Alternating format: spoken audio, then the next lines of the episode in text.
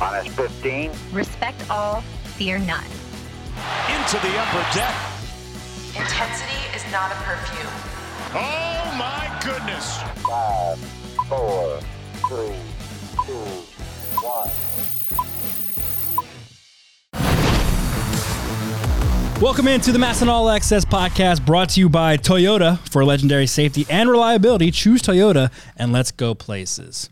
Welcome into the MASN Web Studio. Bobby Blanco, Amy Jennings coming at you live for the MASN Nationals All Access podcast. That's a different way I phrase it that time, but here we go. um, we've got a busy week this week, actually. We have a lot more to talk about than we originally thought. But, Amy, first of all, how was your three day weekend? I kind of forgot it was a three day weekend. We Right. came in and taped an interview on Monday. And you know, like usually in baseball, everybody's like, oh, we get the winter holidays Mm-hmm. mostly, unless the Nationals do anything crazy uh, because it's not baseball season. But most of the holidays that are like government holidays and stuff like that, it's like, I, I kind of forget about it because Yeah. it's not like it's a holiday to us. Um, but I guess it was good. I went home. It was my niece and nephew's birthday party. Hey. They're three years, two years apart, but they I was going to the say twins. No, but they have the same birthday. Okay. Well, that's Which fun. and their mom, so my sister in law has the same birthday as her sister as well. Isn't that Wow. weird. That is weird. It's really weird. Okay, so then on my side of the family, my dad and his dad had the same birthday, and they were also the same name and ju- you know senior, junior. junior. And then um, on my mom's side, her younger brother and their mom had the same. Oh, Had the really? same birthday. Yeah. Yeah, that's weird. I've never so really heard of it happening before Yeah. that, but Between the th- two of us, there's like four people with, or four yeah. pairs of family members. that's crazy. That's pretty wild. I'm like, well, you guys could have planned this a little bit better, but you know, whatever. So that was good. good is to nice. see them. How Yeah. was how was your weekend? Uh, s- I mean, yeah, kind of same. We don't really. I mean, from the national side, there wasn't real, real news coming out except for Friday and on Sunday during the day, which we knew was coming we was Right. prepared for. Uh, which we'll talk about in a little bit. But yeah, I mean, it was nice to see some friends. Um, celebrate. I, I had some friends that had some birthdays last week. My wife's birthday is now on Friday, oh, okay. um, and I'm actually going to go see Wicked tonight. oh, They're awesome. playing at the Kennedy Center. We got tickets for my in-laws, Megan's parents, for Christmas, and now it's kind of like a, a late Christmas present, early birthday kind of little double Oh, date we're going on. nice. I know I've never seen Wicked. I'm really excited. yeah, I was gonna say, ha- has your wife, has Megan? Oh, that's a good question. I don't know. I don't know. I don't want to speak for her. I, I'm sure her parents have. Her parents are pretty big theater people. Okay. Or you know they've been to the theater before, like probably more than we have. I mean, I, I enjoy like musicals and stuff like that. It's I've always wanted to see Wicked, I just never had the chance. That's cool. So That'll yeah, be so I'm pretty pumped. Um, you know, off season things, things Yeah. you can't do during the Oh season. yeah. But now since no we're in chance middle you're of seeing January- Wicked in the middle of July. yeah, no, no, no, no. July 31st. Ooh, that's the bad day Oh. for us. um, but thank you so much for tuning in. Make us a part of your uh, Wednesday afternoon. If you're tuning in live on the MASN Nationals Facebook page or YouTube channel, be sure to comment along throughout the course of the show.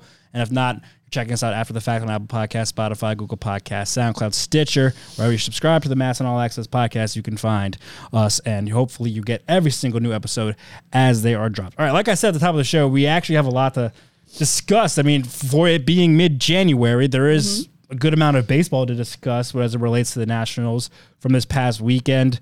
Um, Friday was the deadline to uh, tender contracts or, or, or exchange figures on, for arbitration eligible players. Um, we're going to talk about that in a little bit. We're, the main focus is going to be this new international signing class that signed on Sunday afternoon, um, including Elian Soto, Juan's little brother. We're going to talk a lot about that. We're going to talk about some of the top international prospects in the national system right now um, and how they've been successful during that avenue over the past couple of years. But some quick housekeeping note. Uh, because we touched on it a little bit last week and it came down yesterday. Andres Machado did clear waivers as we expected, was outright at AAA Rochester. He was DFA'd last week when the Nationals signed Corey Dickerson. Um, so that's kind of the move that we expected. Uh, you know, we, we speculated why he was the one. We were kind of surprised that he was the one that got DFA'd uh, when they signed Dickerson uh, because of how strong he finished the season. Uh, 334 ERA, 1365 whip, over 59 and a third innings during the whole course of the season, but finished 19 and two thirds straight scoreless innings over his last 17 outings, including six unearned runs, um, but did not count toward his ERA. But we figured Mike Rizzo's thought process was DFA him now because it's more likely that he goes unclaimed um, in the middle of January than if he did in the middle of March. Yeah, kind of thought maybe they would opt to DFA somebody like a Corey Abbott or a player like that, not Andres Machado, who went didn't allow an earned run in his last 17 appearances of last season. But he was out of options. He didn't really provide any roster flexibility um, for the Nationals. So I guess it kind of makes sense. Uh, he ended up clearing waivers. So, you know, not really a huge deal. You had to make room for Corey Dickerson. Clears waivers. You still have Andres Machado. And then, so that's was just a small housekeeping note from from yesterday. As we, like I said, kind of how we expected it to go. Um, nothing more to see here. We'll move on. He'll get an invite to spring training and try to make the team once again, basically as a as a minor league uh, invite. Um, all right, so then. The bigger news over the weekend, we're going to split this pod up into two sections the arbitration deadline day and then international signing period. Uh, the Nationals went into, they on their roster, they had 10 guys eligible for arbitration. And if you don't know, that means you have more than three years of major league experience, but less than six. Um, unless you're a super two, which we'll need to go into that because I don't think any of these guys qualified as super twos. Um, Erick Fedde and Luke Voit were non tendered before the deadline to tender contracts back in November, so they're no longer on this roster. Um, and then um, of the players that the Nationals signed as free agents, Jeimer Candelario and Dominic Smith were arbitration eligible. But, again, this process is just trying to agree on a salary for this season. No one's getting cut yet. No one's getting traded yet. Right. Um, this is just to determine a salary for the 2023 season. And of course, when Candelario and Smith signed their deals, they already agreed upon that. So they did not have to go through this process. Candelario, $5 million this year. Dominic Smith, $2 million this year. And then Tanner Rainey and Ildemaro Vargas also had already agreed to terms for this year. 1.5 million for Rainey, 975,000 for Vargas going into 2023. That left six arbitration eligible guys heading into Friday. The Nationals agreed to terms with five of them, Victor Robles being the one guy who did not agree to terms. Yeah, and ar- arbitration, it's always you know a little bit tricky because it's you know you saying you you think you're at this amount, you know, I, this is how much value I have, and then the team coming back and being like, and no, we don't value that much. So it kind of creates for a little bit of a divide. It's kind of unfortunate that it's Victor Robles, where there's already probably a little bit of a divide since he fell off of an offensive cliff after 2019. Um, you know, since the beginning of 2020, as a 291 on base percentage, a 306 slugging, and an OPS plus 31 points below average. So he has struggled mightily. And I think, you know, going to arbitration hearings is only going to create a further divide between Victor Robles and the future of the Nationals. Now, they were in a similar situation last year. They did not come to terms, but they never actually went to a hearing. They were able to agree to a contract um, for the 2022 season before that arbitration hearing. Last year, Robles was seeking $2.1 million. The Nats countered at 1.6. They ended up settling at 1.65 million, so he only got 50,000 more dollars uh, to what the Nationals had originally offered in that negotiation process.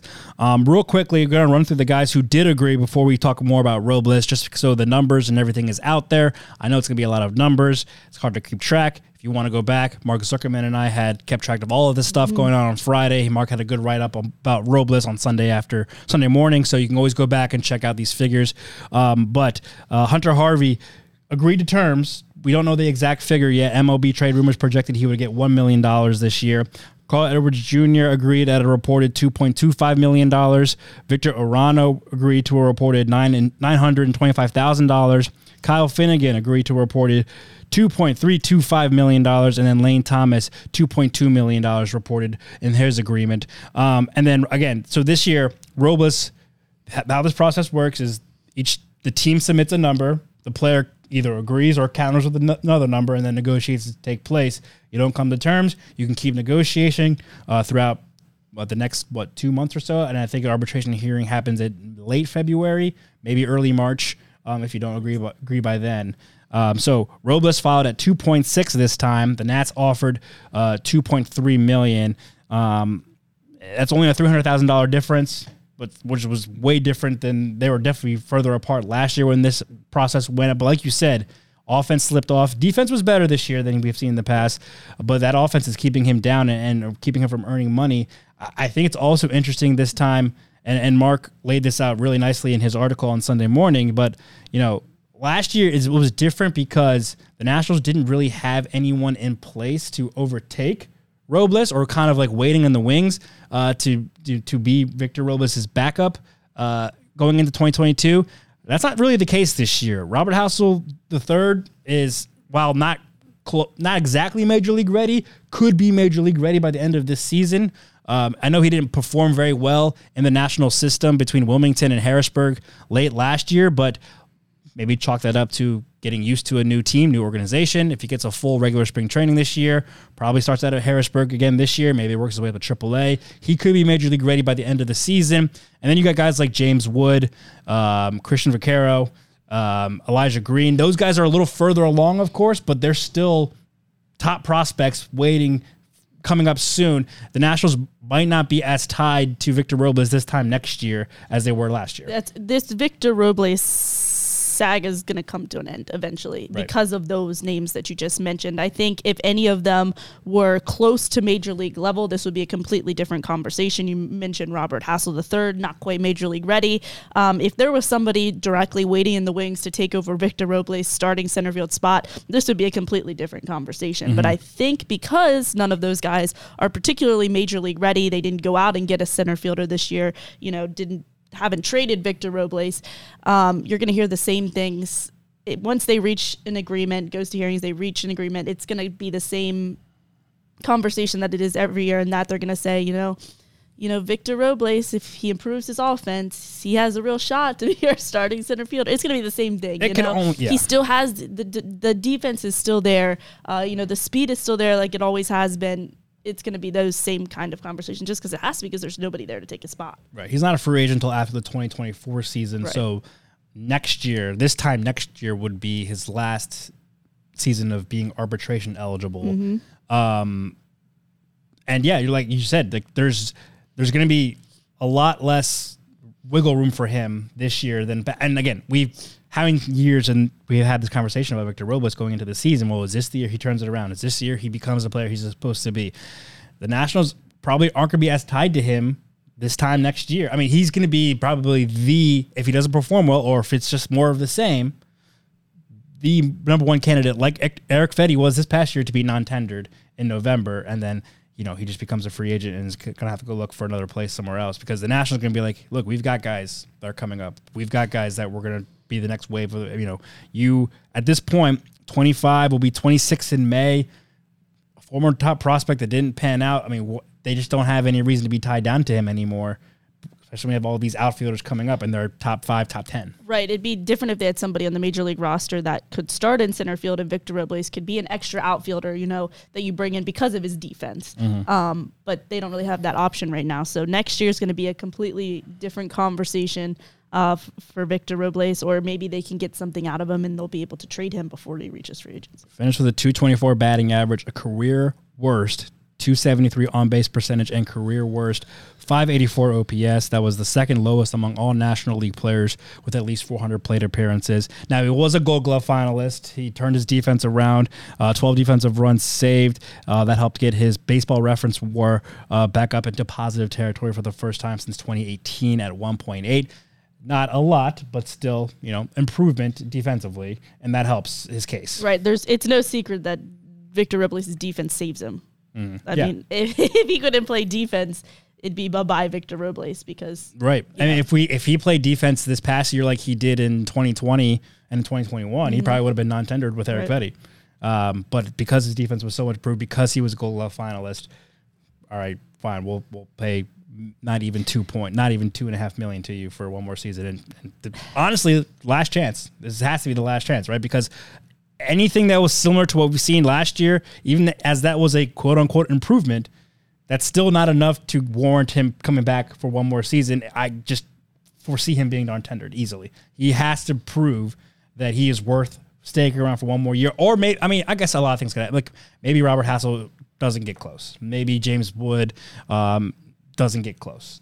Uh, and you know, uh, Cristian Vaquero and um, um, Elijah Green are still yeah down, yeah. teenagers that aren't you know haven't even debuted at low A ball yet, so they're still really far away. But maybe that's the case, and that's the argument. Being like, okay, fine, we'll do one more year, but I just think that's unlikely. And you could already feel like there were moments of divide throughout the season with Victor Robles and this team, and like the whole clown shirt thing and davy Martinez not being too happy about that. Like there were some moments where Davey Martinez was pretty outspoken about mm-hmm. being unhappy with Victor Robles, which is going to come, you know, if you're not doing what you're supposed to be doing on the field, anything you do off the field is going to be, you know, there's going to be issues. Yeah. Uh, so it's kind of unfortunate that, you know, this is, they couldn't reach an agreement. You know, this goes to hearings, but it is what it is. It's just a part of the process. So let's take the free agent deals in Candelario. I don't know if you saw me tweet about this over the weekend. All right, let's see the I don't think so. um, at Babino Underscore Blanco at Eamon Jennings News.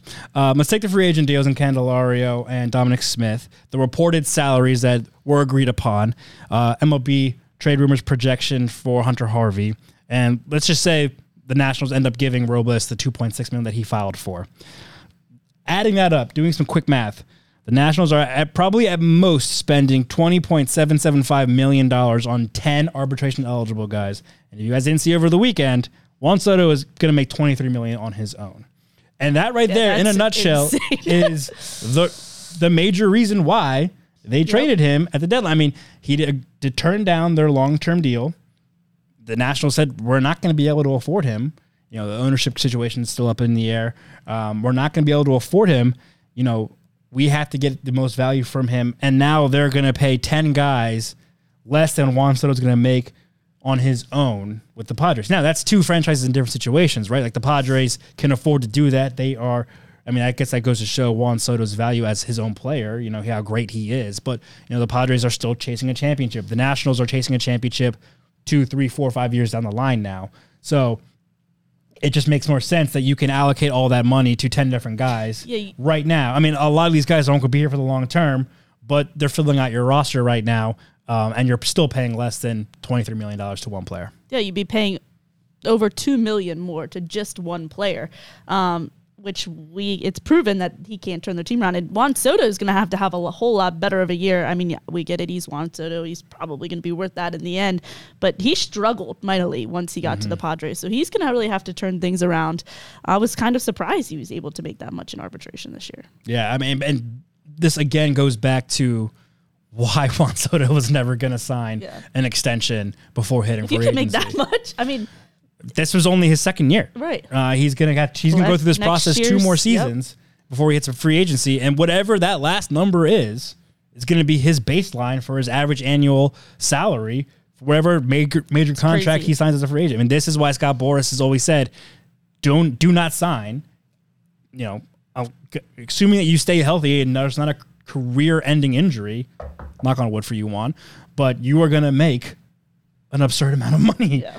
when you hit free agency, just because that's how the process the process benefits the player in the situation. and you know, for the Nationals, most of the players on that list, Victor Robles and Lane Thomas, the exception, were bullpen arms, Mm. uh, proven bullpen arms that had pretty good seasons this year. So those are guys that the Nationals are able to be bring back for pretty cheap, Yeah. um, compared to what they were going to owe. You know, Erick Fedde in arbitration, Luke Voit in arbitration. It makes sense to get these cheaper, get more depth. Um, you know, versus what the Padres and other teams are able to do. I, I, I know Nationals fans don't like hearing this right now. I mean, uh, some portion of you guys under, understand it like like I do. I, I get that, but you know, you do see the fans that are upset being like, you know, go get a top tier free agency. But this is what I mean. Like, this team is not going to win a lot of games this year. I mean, you hope for an improvement, of course, but they're just. And then this is why, and this this is how you allocate all that money. You would rather pay low salaries to ten players as opposed to one large salary to one other one specific player, and then still have to fill out a competitive roster. Yeah, Chad Brinkman commented, "The Nats are not rebuilding. National owners are just cheap. Um, they haven't really been cheap uh, in their existence. So I, I don't think that's true. Right now, it might seem like that, but this is definitely a part of rebuilding. It's what every rebuilding team has done. You have to do it. You have to go through years like this, or you're going to end up looking really stupid. I mean, look at the other. I mean, I, I always make this comparison, but because they're right up the road, it's so easy. Look at the Orioles; they had one of the lowest payrolls in all of baseball for years. Then they were games away from making the playoffs last year, and then Baseball America came out today, and they have eight of the top t- 100 prospects. Right. So they are built to win for the long term right now while having a low payroll. It's doable. The Nationals did it the other way. You can way argue for that maybe years. they paid paid the wrong people. sure. Uh, but those deals didn't come cheap. That Sure. Stephen Strasburg deal's not coming cheap. You know, Yeah. Beside Max Scherzer, that didn't come cheap. Yeah. So it's you know, that's the way that's going to The be. sign of That's the process. times. It's it is a sign of the times. Is that a Harry Styles reference?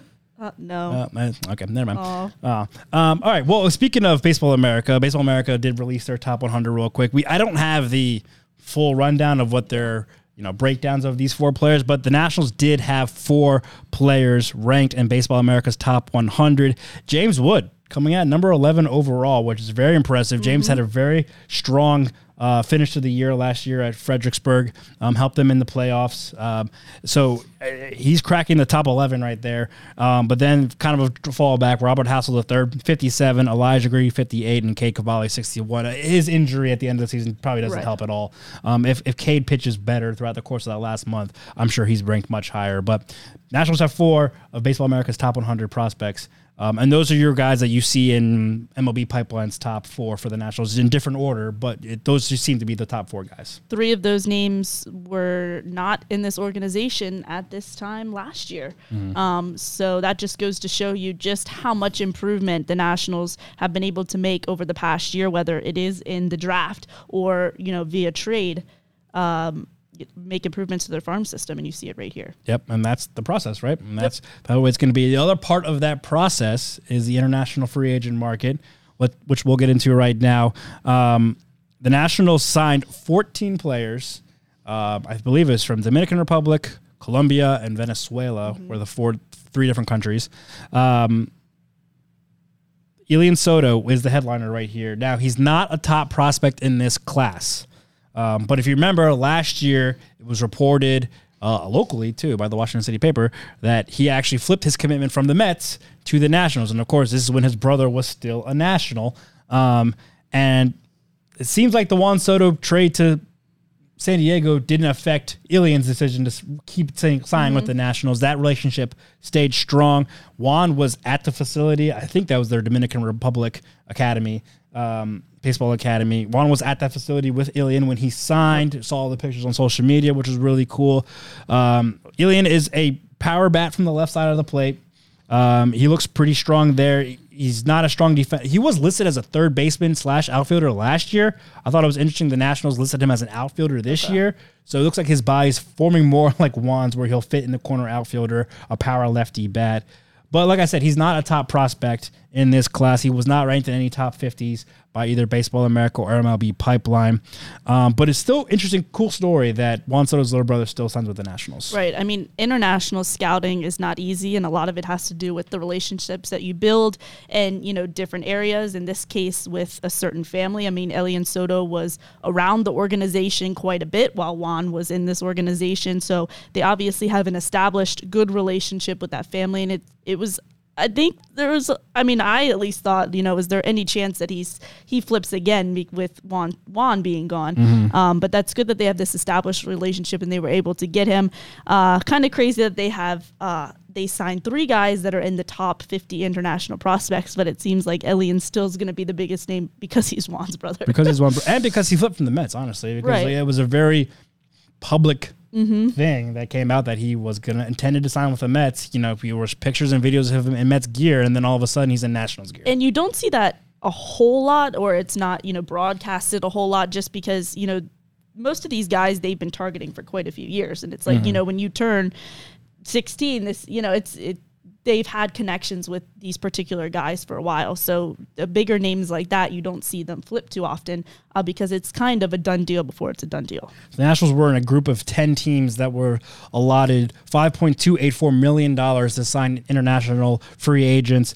Elian Soto reportedly is going to sign um, for a $225,000 signing bonus and an additional $200,000 for a scholarship grant, which I'm not exactly quite sure what that means, but I'm guessing that means they'll continue his education Right. um, while he's at the Dominican Republic um, Baseball Academy for the Nationals um, before he moves up into you know the lower levels of the minor league system. So that's pretty cool that the Nationals do that. Um, but a very low signing bonus compared to what other people got. Um, and here's interesting. And I wrote about this on MASNsports.com this morning. You know, for the past two years, the Nationals have broken their own club records for handing out a single bonus to a single player. I think it was 1.6 two years ago to um, Armando Cruz, and then last year it was a, a shattered record to Cristian Vaquero, who was considered the top prospect of last year's class. This year they don't hand out anything higher than I think it was 1.3 million um, for their two two of their prospects, uh, and then they signed, were able to get three guys in the top 50 as opposed to just one. Yeah, in in the Nationals, you know, they've kind of established a pattern where their signings are really front loaded, so they go after the top one, two, and in Cristian Vaquero's case, a four point nine two five uh, million dollar club record, um, and then they kind of you know go a little bit cheaper with the rest of their international signing class. The exception of that was in 2016 when they went all in. They had 2.3 um, million dollars in, in pool money, and they ended up spending five million to 19 players. Uh, the penalty for that is in the next two seasons, you can't sign any player for over $300,000. So they kind of went all in in 2016, but that was an exception. You mentioned the years um, that they've continued their pattern and gone after one big guy um, and, and gone cheaper the rest of the way. This year was an, an exception, and I don't know if that's a sign of the fact that they're they weren't big in on any of the top prospects, whether it's because they're selling the team and you know they're not spending a whole lot of money or maybe it's because historically the nationals have picked in the back end of the first round had lower draft picks so they go after the top talent in the international market versus this this last year this year for the next few years they're going to have a much higher pick so maybe they're not making as big of a splash in the international market Yeah, that's a super interesting point. I wonder if that played a factor in that. And I mean, like you said too, it also a lot of it depends on relationships, right? Johnny DiPuglia heads up that uh, department in the Dominican Republic and all their international scouting. So he's the one, and his scouts are the ones that are creating these relationships with these players and their. Remember, these kids are at the time that they're meeting Johnny and his scouts. These kids are like 14, 15 Right. years old. So you know, and then you come up with the next couple of years. I mean, these kids are very young, and I guess impressionable is not the right word. Like has a kind of negative connotation, but you know, like you know, they Oh, yeah. they probably are very loyal at that young age. You know, this is the guy that stood by me for the last three years. I want to sign with him. So that's a, a major part of it. But yeah, I do wonder if I mean the ownership sale probably has a lot of effects across the board for this organization. So it probably has something to do with this. Um, and then yeah, drafting high. You know, you're right. For the longest time, they didn't draft that high. So you know they went hi- all in on Right. because again, it is a free agent market. It's not like the draft. You don't. It's not like I talked a little bit about this before, but like it's not like you know the Nationals get the first first dibs at the top prospect. You know, like or the second. You know, they'll have the second pick in the draft. It's it's a free for all down there with the, with these kids. So um, yeah, you can be more aggressive going after the top prospects because it is kind of a free for all, and you can spend a larger portion of your bonus pool money on one player, or you can choose to spread it out. And this time they chose to spread it out. And you know there were talks when the new CBA came out that maybe they were going to implement interna- international draft. I don't know how they would do it. It would take so long to try to piece that together. It is really a free for all, and there are definitely flaws. And you know some of it's kind of sad. Uh, You know what, what these players do and go through. Um, but you know credit to the Nationals that they've been able to kind of reestablish themselves in this market because if you remember back in 2009, uh, before Mike Rizzo was took over as GM, they had the controversy with that Smiley Gonzalez, who was 20 years old, not 16, as everybody originally thought, and they had to whole revamp their Dominican Academy, their international relationships, and Johnny DiPuglia was one of the first hirings that Mike Rizzo made when he was promoted to GM. So it's kind of been those two that have kind of led the way, and here you see it the this year's international signing class, uh, 14 players that the Nationals got. Four pitchers, three infielders, a catcher, and six outfielders. And again, three of these guys are ranked in MLB Pipeline's top 50 international prospects list for this class. Shortstop Manuel Cabrera and shortstop Edwin Solano and outfielder Andy Acevedo are your guys that were ranked in the uh, top 50. Before we get to those guys, real quick, um, you know, I want to correct these numbers.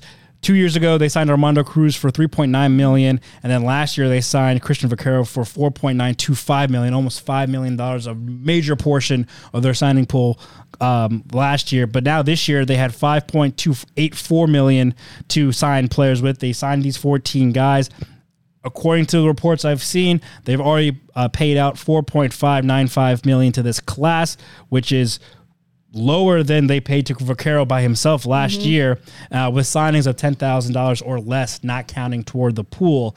Um, and so you got a larger class and maybe a deeper class. You got three guys. Let's talk about them right now who um, show like seem like they.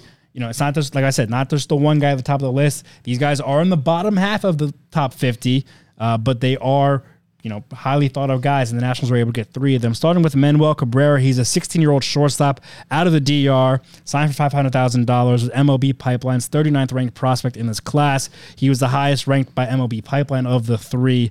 Um, and scouting reports say he has great defensive abilities and a strong arm that can play any position in the infield. Yeah, it's his defense that sticks out. And then Edwin Solano is the 46th ranked prospect. He's another another 16 year old shortstop. And let's like not forget how difficult it is to project 16 year old talent. I mean, if these guys were coming from the United States, they'd still have two, three more seasons of high school ball. Right. Uh, and then they go to college, you know, so it, it's not easy to to project talent on these guys. And then let's not forget they're going into the minor leagues now. So now it's the Nationals' job to kind of finish their development. Whereas if they were in the United States, uh, their their high school coaches or you know whatever would have kind of led the development the rest of the way. So that's kind of interesting. Um, Edwin Solano, no more for his bat than his defensive skills, plus raw power at the plate. And then the next one, or I guess Eddie.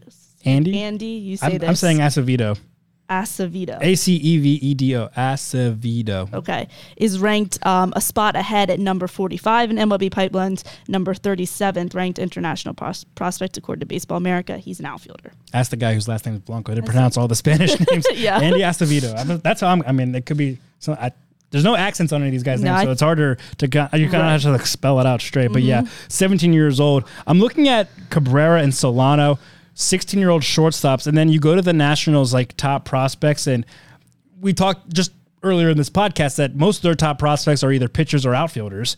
But of the infielders, you got Brady House, who's also a shortstop for right now. Everyone's thinking he's going to move over to third base, but he's only 19 years old. And then Armando Cruz, who we just discussed, is also 19 years old. Uh, Brady House projected to make the majors at 2024, uh, Cruz 2025. So these are the next guys that you might see enter the prospect list and be competing with House and Cruz as some of the top infielder prospects that the Nationals have. And we've, I think we touched on it a little bit last week. You know, the Nationals don't have a lot of depth up the middle anymore. You know, you got CJ Abrams and Luis Garcia at the major league level right now. Uh, but Brady House, with his back injury, he fell out of Baseball America's top 100 this today. We don't know his future right now. He's also probably likely going to move to third base at some point. So the Nationals need some depth up the middle. Again, these guys are going to be they're 16 years old, so they are going to be far away. They might not even make the the minor leagues this year. They might just stay in the Dominican as Probably what will. Vaquero did last year. So you know they are still probably a year away from playing in the states. Either way, you're, you're getting top guys, talent up the middle of the f- infield um, to go along with some of these outfielders that they signed too. And Andy Acevedo, uh, what I just I messed it up already. As- Acevedo Acevedo. uh, being one of them uh, who uh, reportedly can play in the outfield. Um, he was ranked 45. Baseball America ranked him 37. Um, 1.2 million dollars from him. Uh, left-handed bat, smooth swing, hits the all field, uh, advanced approach, patience at the plate. Sound like anybody you know that came from the Dominican? I don't know, maybe like Juan Soto. Juan Soto. Yeah. so that's a, a strong. I mean, and that's the kind of type that you know Johnny DiPuglia likes to. You know, patience at the plate, shows power, uh, control, command the strike Especially zone. at 17 years old. Yeah, uh, there are scouts. The reports that I've seen have already said he has an advanced approach at, for his age, already at 17. So he might be one that could sh- shoot up the uh, prospect lists um, in the years to come. Yeah, it'll be interesting to see where these guys slot into the Nationals rankings. Um, they're a little bit lower down the ranking list in international prospects as a whole. So, you know, last year with Cristian Vaquero, you know, he was going to be a top ranked prospect in the national system. Where these guys slot in, you know, who knows? But these are the top three names uh, two shortstops and an outfielder that the Nationals got in this international signing period. Right now, there's 12 players on the 40 man roster that came from the international market and 11 prospects in the Nationals' top 30 that signed as international free agents, whether they got them Jarlin Susana via trade or the other ones that they signed themselves. Yep, Cristian Vaquero is one of the top guys um, r- right now, and uh, he's only 18 years old. Like I said, he's ranked number seven per MLB pipeline. His ETA is 2027, so still a ways away from him, but uh, scouts are very high on him. You mentioned Jarlin Susana. His ETA says 2025. He's 18 years old. We know he's got electric stuff. You and I saw him at Fredericksburg this past year. Uh, he's ranked eighth as a right-handed pitcher. I, you know, he might be a candidate to make his debut sometime this year if he has a really strong season. Otherwise, probably 2024. I would disagree with that 2025 ETA. I guess you could be safe with him. But Jeremy De La Rosa had a strong year at Fredericksburg. 21 years old, the oldest guy of this group right now, outfielder. He ranked 10th per MLB pipeline at 2024 debut for him. And then Armando Cruz, who we just talked about, 11th ranked shortstop shortstop, 19 years old, 2025 ETA, and Andry Lara, who we, we don't talk about enough a lot. A right-handed pitcher, had a strong campaign at Fredericksburg. Not eye-popping numbers, but he made 21 starts, 20 years old already, ranked 14th per MLB pipeline, and an ETA of 2024. So those are some of your top international prospects that the Nationals have in their system already. You know, you mentioned they traded for Jarlin Susana, but he was ranked in the top 50 of last year's class along with Vaquero, and he was one of the guys the Nationals were trying to get, but they committed so much money to Vaquero that they didn't have enough for Susana, and that's why Mike Rizzo was so adamant about including him in that Juan Soto Yep. trade, and that's why Josh Bell was included in that trade and as well. everybody on that list were guys that the Nationals signed themselves were guys that made over a million dollars in, Mm-hmm. in, in their signing bonus. Um, so it's good to see that the results have kind of come with the bigger signing bonus. Like we mentioned, they have a pattern of going after one big guy, like Armando Cruz was the big signing in that uh, 2020-21 class. Um, Andry Lara was the big signing in 2019. He made over a million dollars, 1.25. So it's good to see that the guys that they are going after, the big, the big names, um, if you will, have produced a product on the field. Yeah, we've talked about this a bunch, but it is hard to see their projections down the line because a lot of them are so far away still. Well, and I get like the market has changed, but Juan Soto what made 1.5 million dollars um, in 2015. I know the market's changed. You know the price has gone up for these guys, but compare that to the four million dollars that Cristian Vaquero got last season. Right. It's hard to it's hard to project. It It's is. hard to predict talent. I just meant sort of like they're these guys are all at the lower levels of the line. Like Hard to again, project Vaquero, when they're gonna debut. Vaquero hasn't even made it to the complex yeah. league in Florida yet, so it's like, Yep. you know, that's why his ETA is literally four years. Jeremy away. De La Rosa is probably the closest of guys. Yeah, he made to Wilmington this past year. Um, I And think in limited action, but yeah. still, you know, far away. Yeah, and you would hope he makes it to Double A this year, um, and and has a strong campaign. And then all right, then you're thinking about okay, but you see all these guys, and you know they're 18, 19 years old. And then you see a guy like La Rosa who's 21. You're like, what happened there? Why Why's it taking so long? Uh, I don't want to. be I think Nats fans might be a little spoiled in the sense that you, they saw Juan Soto debut at 18, Bryce Harper debut at 18. I know different avenues of how you acquired, but.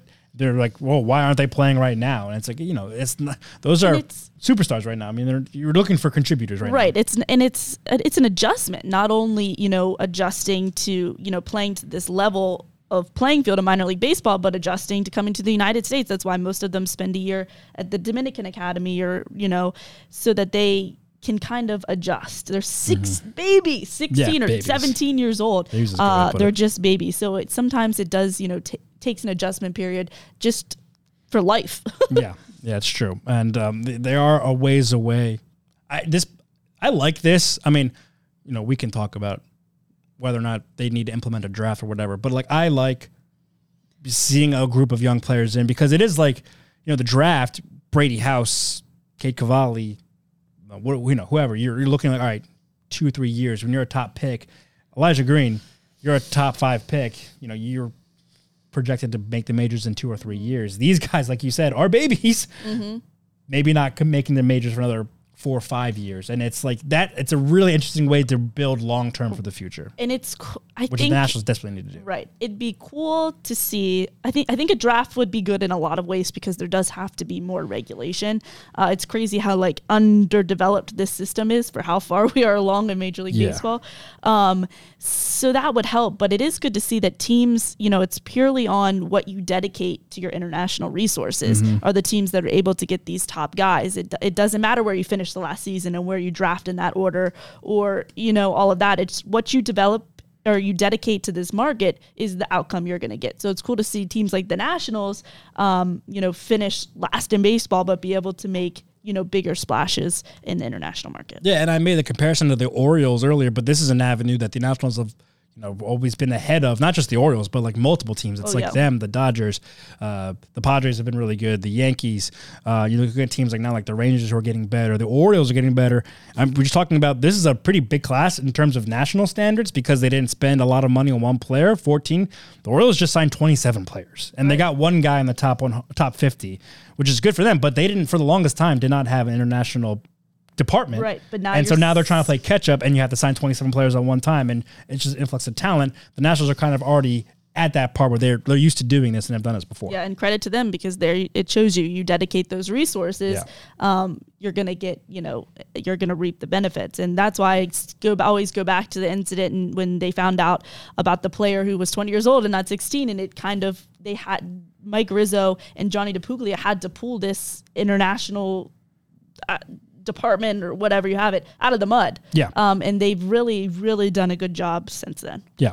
Um, so you kind of, I know you know this answer because I you, you liked my tweet on uh, I think it was Saturday, Oh. No Sunday, this. whenever it was. But quick trivia question. Yeah, that, that Comment. was really interesting. Comment along. Um, obviously, if you listen long enough, you'll you'll hear the answer. I should have done this at the beginning of the episode and then gone through that end. conversation and, and let it. But all right, when Juan Soto, you mentioned he signed for 1.5 million out of the Dominican Republic back in 2015. Then was a Nationals record for a bonus given to a Latin American teenager. Um, when he signed, he was MLB Pipeline's 25th ranked prospect of that class. Do you know what current Nationals farmhand? Was ranked sixth in that class, ahead of current stars like Soto and Vladimir Guerrero Jr. and Fernando Tatis Jr. I think people will be surprised to know Oh. it was Lucius Fox, which Oh, Lucius. which goes to kind of ties into this part of the conversation. Like you don't know what you're getting Right. when you're signing these teenagers, um, and you know it's you sign 14 guys right now. You hope one of them becomes serviceable major leaguer at one point. You know, it's just like it is kind of a shot in the dark. It's a lot of scouting at a young age. I mean, yeah, it's like if you're signing you know, freshmen and sophomores in high school, man, sophomores and juniors in high school right now, you just don't know. Right, but you start scouting them at that age, but you get to see two more years of development before you commit millions of dollars to them. Right. Whereas here, it's like you're 16. Here we go. Let's almost five million dollars, Right. and hopefully you turn out Yeah. as a as a top player. Uh, but yeah, Lucius Fox, uh, he was signed on his 18th birthday for six million dollars by the Giants. At the time, was the most ever given to a non-Cuban international amateur. He was listed as a shortstop, second baseman, outfielder from the Bahamas. He actually played at American Heritage High School in Delray Beach, Florida, and made the rounds on high school circuits. Uh, scouts think that he was actually going to be a part of the 2015 MLB draft, but he moved back with his family to the Bahamas, and Major League Baseball ruled him as an international free agent instead. And his scouting report labeled him as the best athlete in the 2015 international class. Um, and he stood out with plus plus speed, which you know he has as a switch hitter, solid ability from both sides of the plate. Just to compare, Juan Soto, who again was ranked 25th, and Fernando Tatis Jr. was 30th in this class. Wow. Guerrero Jr., Vladdy Jr. was right behind um, Lucius Fox at number seven. Uh, Juan Soto scouting report laid him as uh, one of the quote one of the best hitters in this class. Sweet left-handed swing, advanced approach while making repeated hard contact. Didn't I just say this about Andy Facito? Um, they projected him to develop better um, and develop average and better power once he matured physically. I say that happened, and they, they got that part right. Yeah, I mean that just goes to show you some of these names we just went through really quick, but they could be the next Juan Soto Yeah. or whatever you have it. It's it might be a little hard to get excited right now. Yeah. Um, but that's what you can get out of some of these guys. And also good. I mean, just again, goes like so what? The Nationals didn't get a top ten, top five player in this prospect. Juan Soto was 25th in his Right, class. Exactly. And they And just got the 37th, 45th, and 46th guy. You know, you just you're just hoping and praying, kind of. and that's it's kind of Trusting the scouting. free for all too when it comes down to the rankings. You know, Oh, it's, it's not as cut and dry as it is with the first year player draft. It's Yeah. it's very different. Yeah, I mean, I know these outlets, MLB Pipeline, Baseball America, they put in a lot of money Yeah. and time and resources into the scouting of you know obviously the draft players, but also the am- amateur free Mm-hmm. agents in the Dominican and Venezuela and uh, Colombia. Um, so you know we're not like discrediting them, but it is hard. It, i- I mean, we understand how hard it is, and it, you know they're not always going to be right. It is fun to, for us to discuss. It's fun for Nats fans to discuss and baseball fans to talk about, but you just never know. And then you, you won't know because they're 17 and 16 years old until probably another at least three years when they're kind of mid levels of the minor league system. and you're relying on those outlets and you know scouting reports from teams to get information on these guys because we it's just you know not Yeah. feasible to really know a lot about these guys that's Right. what kind of adds an extra level of excitement It is, yeah. So again, you're likely not going to hear. Exciting part is that you know we were very excited last year when they signed Vaquero.